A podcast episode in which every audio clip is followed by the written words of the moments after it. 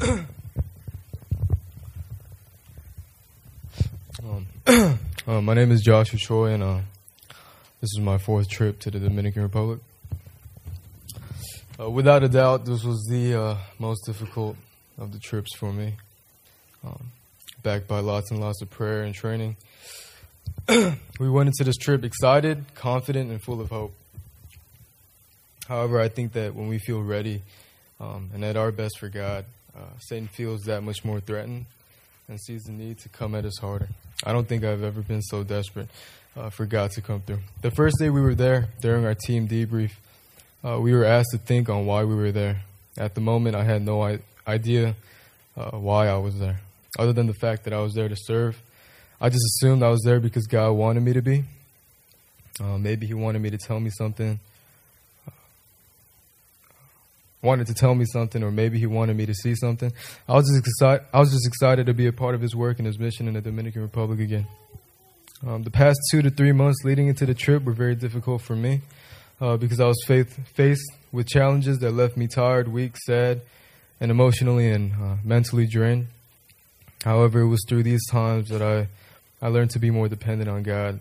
I spent lots of time in the Word and in prayer, and I believe that I grew a lot through those times. And I went into the yard thinking that it was going to be great for me and uh, for those who were there with us. Uh, but in that comfort and in that peace, um, there came a test that put me uh, in a state of uneasiness and desperation. And I had no idea how to respond to it or how to overcome this problem. I tried with all my strength to solve the problem, but I ended up making it worse. I, I knew that this was Satan's way of getting to me.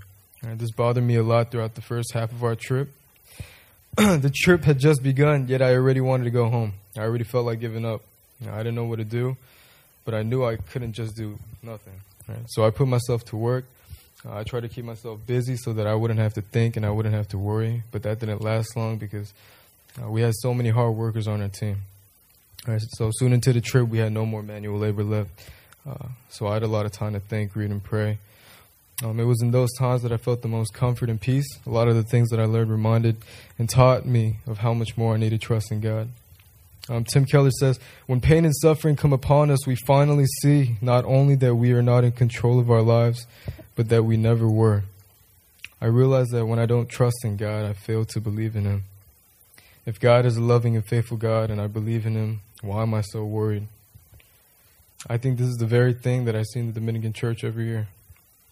Like in the midst of hardships, I see in them an indomitable joy and an unshakable hope in the way they praise, worship, and live their lives.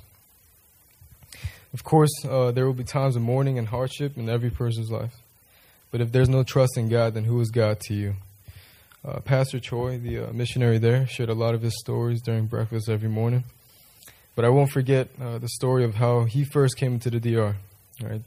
Uh, though he had no fi- financial partnering or support, um, he knew God was calling him to the DR, so he simply obeyed and went. He had no worries or doubt. I don't know all the details, but what I do know is that uh, he truly knew what it meant to trust in God with all his heart. And as he was sharing that with me, I could feel that joy uh, was the overflow of his heart. Um, in the DR, several times we went out to evangelize in teams of three uh, two members of Harvest and one from the Dominican Church. Um, it was hard because of our language barrier. Right, I was going out to evangelize um, without even knowing what I was saying. Um, we did body worship to a song in English, and to be honest, I thought that to the Dominicans it just looks cool, but it has no meaning at all. We went out to different villages and gathered kids uh, to bring them out to VBS, but as we brought the kids out, I could only feel frustrated as I saw the kids didn't pay attention and fooled around. In all that we did, I saw failure. I felt hopeless, and I thought that all that we did was in vain. And then I asked myself again, God, why did you bring me here? Um, at that point, I realized that the reason why I was so down was ultimately because of what I saw. Like in my eyes, I saw a battle that had already been won by the enemy. What I saw was our work and our mission failing, and I lost hope. But then I remembered that this wasn't our work or our mission to begin with. Uh, throughout this whole trip, I had forgotten who this was for and who this belonged to. And uh, I was reminded of David and Abraham in the Bible and uh, the hardships that they went through. As David stood before Goliath, I can't exactly imagine how scared he was. As Abraham held the knife in his hand to kill his son Isaac, I can't exactly imagine how hopeless he felt. But what they both had in common was a deep sense of trust in God, uh, knowing He was always there with them. They might not have understood what God was doing in the moment, but they understood that He was God and that their ways were not His ways. Uh, it's so hard for me to see what David, David and Abraham saw, to know God and to understand His ways. And I believe so that in that place of doubt and fear, God sent us, His one and only Son, he walked the earth, preached the word, healed the sick, loved the broken, um, just as God was there for David and Abraham. Uh, Jesus came for me, hanging blameless on a cross, showing me, showing me that he would rather die um, than leave me in the dark. Although I felt that I had failed and I had lost, God reminded me that this trip wasn't for me or Harvest or the Dominicans. It was for God. And God alone is the victor and the king. Uh, he alone was the power in David's swing. He alone was the calm in Abraham. And so I believe that he alone was in control over our times of evangelism, body worship, and VBS. Uh, we were simply just there to be faithful and to obey. And so, towards the end of the trip, in the midst of my unbelieving heart, uh, God reminded me that He was always there. In those times I wanted to give up, and in those times I felt weak, he gave me the strength to push on. In those times I felt confused and frustrated, He understood me and showed me a way out. Um, I am still currently in a process of growth. Uh, I still personally feel lost at times, hopeless, and constantly desperate. But I believe that through this, God just wants me to draw closer to Him, to be more dependent on Him, and find all that I need in Him. Uh, Proverbs 3 5, 3 5 6 says, Trust in the Lord uh, with all your heart, lean not on your own understanding. In all your ways, acknowledge Him, and He will make your path straight.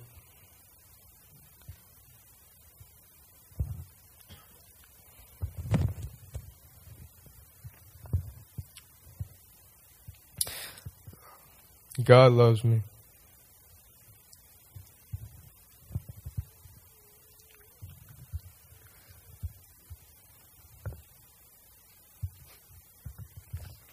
He loves me and He cares for me. He just wants me to fully trust in Him. And He promises to make my path straight. To where this path leads, I don't know. But if He's leading, there's nothing to be afraid of.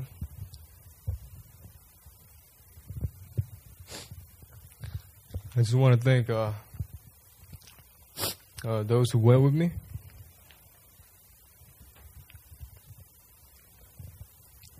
Just working hard and uh, standing together in those hard times. You know, I, we had a big team, but I feel like we all bonded well. Um, I apologize uh, for not showing more of Christ through me, but I'm so glad to say that I have seen Christ in you all and it encourages me to strive, really strive to be a man after God's own heart. And uh, thank you for you guys who are here, uh, for for your sending us your support and prayers, and helping us to go and be the salt and light in the DR. Thank you.